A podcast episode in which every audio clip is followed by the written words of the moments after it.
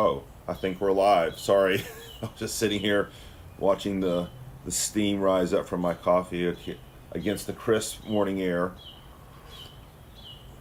Morning, everybody. Pastor Paul here. Happy Monday. It's a beautiful Monday. If you're watching this on like after the fact, it is 8 p.m. on Monday, February 8th we are cranking through our study of the book of Exodus, and we're in the middle of the plagues. And the point of the plagues is not, you know, uh, you know, I can throw the ball further than you can throw. It's it's it's a point of whose God is supreme, whose God is is mighty, and is it Yahweh, the God of the Israelites, or the itty bitty gods of the Egyptians? So we're going to look at the third and fourth plagues this morning. And this has to do with gnats and flies. And we may think, what's the big deal? But but come on, we live here in many of us in North Florida, which is really close to South Georgia. I think South Georgia has to be the the the the gnat capital of the world. It's like you can't sometimes during the summer it's it's you can't you breathe them in there's so many of them. And and so so gnats can be an issue.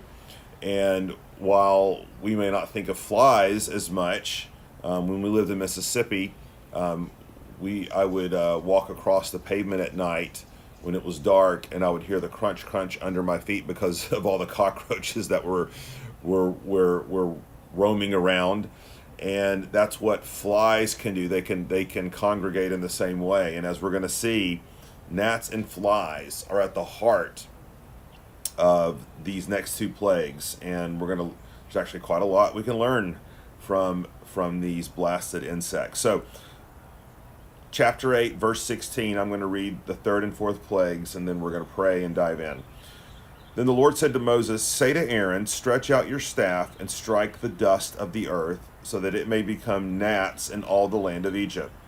And they did so. Aaron stretched out his hand with his staff and struck the dust of the earth, and there were gnats on man and beast. All the dust of the earth became gnats in all the land of Egypt. The magicians tried by their secret arts to produce gnats, but they could not. So there were gnats on man and beast. Then the magician said to Pharaoh, This is the finger of God. But Pharaoh's heart was hardened, and he would not listen to them as the Lord had said. And the Lord said to Moses, Rise up early in the morning, present yourself to Pharaoh as he goes out to the water, and say to him, Thus says the Lord, Let my people go, that they may serve me.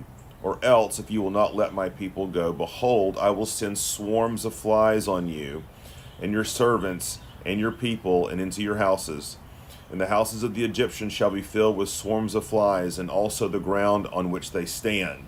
See, flies on the ground, cockroaches on the ground. Um, but on that day I will set apart the land of Goshen, where my people dwell, so that no swarms of flies shall be there, that you may know that I am the Lord in the midst of the earth. Thus I will put a division between my people and your people. Tomorrow this sign shall happen. And Pharaoh did so there came great swarms of flies into the house of Pharaoh and into his servants' houses. Throughout all the land of Egypt, the land was ruined by the swarms of flies. Then Pharaoh called Moses and Aaron and said, Go, sacrifice to your God within the land. But Moses said, It would not be right to do so, for the offerings we shall sacrifice to the Lord our God are an abomination to the Egyptians. If we sacrifice offerings abominable to the Egyptians before their eyes, will they not stone us? We must go three days' journey into the wilderness and sacrifice to the Lord our God as he tells us. So Pharaoh said, I will let you go to sacrifice to the Lord your God in the wilderness, only you must not go very far away. Plead for me. Then Moses said, Behold, I am going out from you, and I will plead with the Lord that the swarms of flies may depart from Pharaoh, from his servants, and from his people tomorrow. Only let not Pharaoh cheat again by not letting the people go to sacrifice to the Lord. So Moses went out from Pharaoh and prayed to the Lord. And the Lord did as Moses asked, and removed the swarms of flies from Pharaoh, from his servants, and from his people. Not one remained. But Pharaoh hardened his heart this time also, and did not let the people go. Let's pray. Father, um, take these events that transpired 3,500 years ago, and show us how you are the same God yesterday, today, and forever. We ask these things in your name. Amen. So, what we have seen in these plagues as we've moved from the blood of the Nile to the frogs from the Nile down to these gnats and flies, again, we are seeing an intensification of of these plagues and of the problems they cause and we and and as as we saw last time you know blood and frogs those are those are bad okay? But there's something about gnats and flies right that are persistent. You can never get away from them. Frogs you could put in a big pile right on the side of the road and burn. Gnats and flies they're they they just multiply and they're incessant. They are everywhere. And so we're seeing this intensification of of of the plagues on the part of God. And it's telling, look look under the third plague. It says the magicians tried by their secret arts to produce gnats, but they could not. And see, the first two plagues they were able to replicate to a degree these these pagan priest folks of the Egyptians. But but as the power of God intensifies, Moses' point here is to show us that the power of these magicians and their idols is de-intensifying right? There is a decreasing power. And and one of the things we want to understand from this is that this is the way it always works with idols right? They are the law of diminishing returns. Whatever that thing is that we are looking to placing our hope in trying to find peace in assurance significance it it might appear for a time that it's working.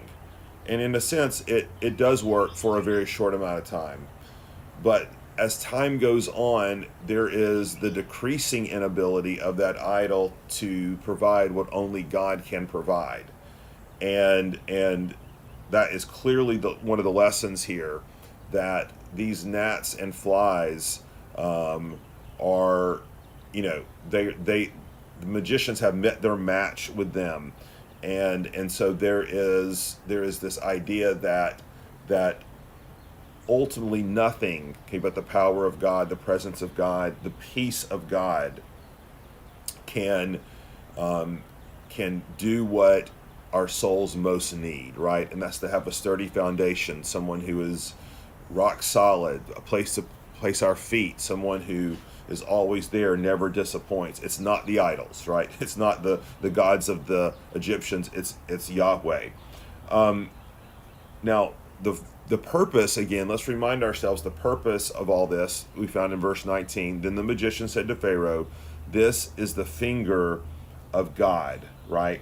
Um, it just again emphasizes this idea that the magi- the that Moses and Aaron weren't just doing magic tricks for the Egyptians they were in fact demonstrating the superior power of of God, and that is clearly what's happening. So we, now we come to the fourth plague, the flies, and here we have this added detail that the flies were everywhere, but they were not in Goshen. So Goshen is obviously the place where the Israelites have been now residing for over 400 years. It's a fertile place. It's a it's a it's a respite in this pagan land, and it says that God puts physical protection around them to protect them from the plagues. Now, when we think about, um, and again, this would have been a sign that that the God of the Israelites was most powerful and mightier than the gods of of the Egyptians. Now, when we think about what that means for us as New Testament believers today, um, the New Testament is very clear that that this same principle of spiritual protection applies, but but not in the same way in the Old Testament. So in the Old Testament, oftentimes physical rescue, physical restoration, physical protection, material blessing was one of the, the ways that God communicated to his people and the surrounding cultures, okay, that that he was superior, that he was the ultimate God. Well, now we know that in Christ Jesus, okay, our greatest spiritual protection, or our greatest protection is in fact spiritual. That um, nothing can separate us from the love of Christ. That um, that that the body may make they may kill, but God's truth abideth still, as Luther says, okay? Or don't fear, Jesus says, okay? He who can cast your body um, and kill the body, fear him who can cast both body and soul into hell. These are all ways of saying that under the new covenant now, that it's spiritual protection, um, which is the hallmark of the believer.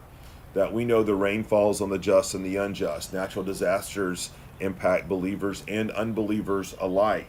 Um, cancer impacts both believers and unbelievers.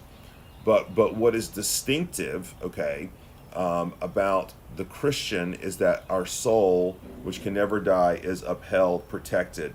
Um, that that we have a peace that surpasses all understanding because our hope is in the living God. And and and so we have to remember that even when we are afflicted physically, just like the rest of the world, that God has given us a homeland in Goshen. Okay, and our Goshen, of course, is fulfilled in Christ. Our souls are secure. Um, the reason that we can have a hope that endures is that our hope is not ultimately in this place, in this land. Our hope is in a future country.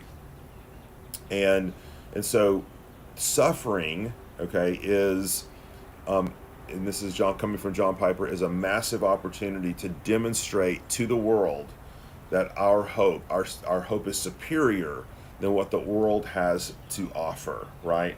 And the reason we can be uh, focused and fixed in the calm of the storm is because of our eternal security and the souls that have been entrusted to God. So, one way to wrap up these these two these two plagues is to remind ourselves what are idols. Idols are good things that we make ultimate things that ultimately become bad things. That's, that that little saying's not not original to me, but it's been said many times in many places out there in a variety of ways. Idols are good things that we take and make ultimate things and then become bad things. And we always want to be examining our hearts, right? To say, what are we looking to or treasuring or valuing more than God? Looking to security more than God? Looking to meaning more than God? And and like the Egyptians, what we realize is God, by His grace, and this is by His grace, He frustrates our idols. He tears them down. He, um, he, he doesn't allow us to find ultimate meaning in them, not because He's against us, but because He loves us, because He wants to give us more of Himself. And so that is one of the overarching, overriding lessons that we find in these 10 plagues. So now, tomorrow, uh, the fifth plague, Egyptian livestock die, which sounds like, well, what, what's the big deal about that? Well, if you've ever had a dead animal or squirrel on your property and can't find it, and you and you know what that smell is like, can you imagine all the herds of the Egyptians dying? But we're not going to preach that that devotional now. We'll wait till tomorrow. So thanks for joining us. Same time, same station tomorrow. Exodus chapter 9. Let me pray. Father, whatever we are playing around with that we are trying to substitute as ultimate for you, Lord, by your grace, would you frustrate those things? And would you instead let us find our hope and confidence and significance in you? In Jesus' name we pray. Amen. All right, everybody. Thanks. Have a great day.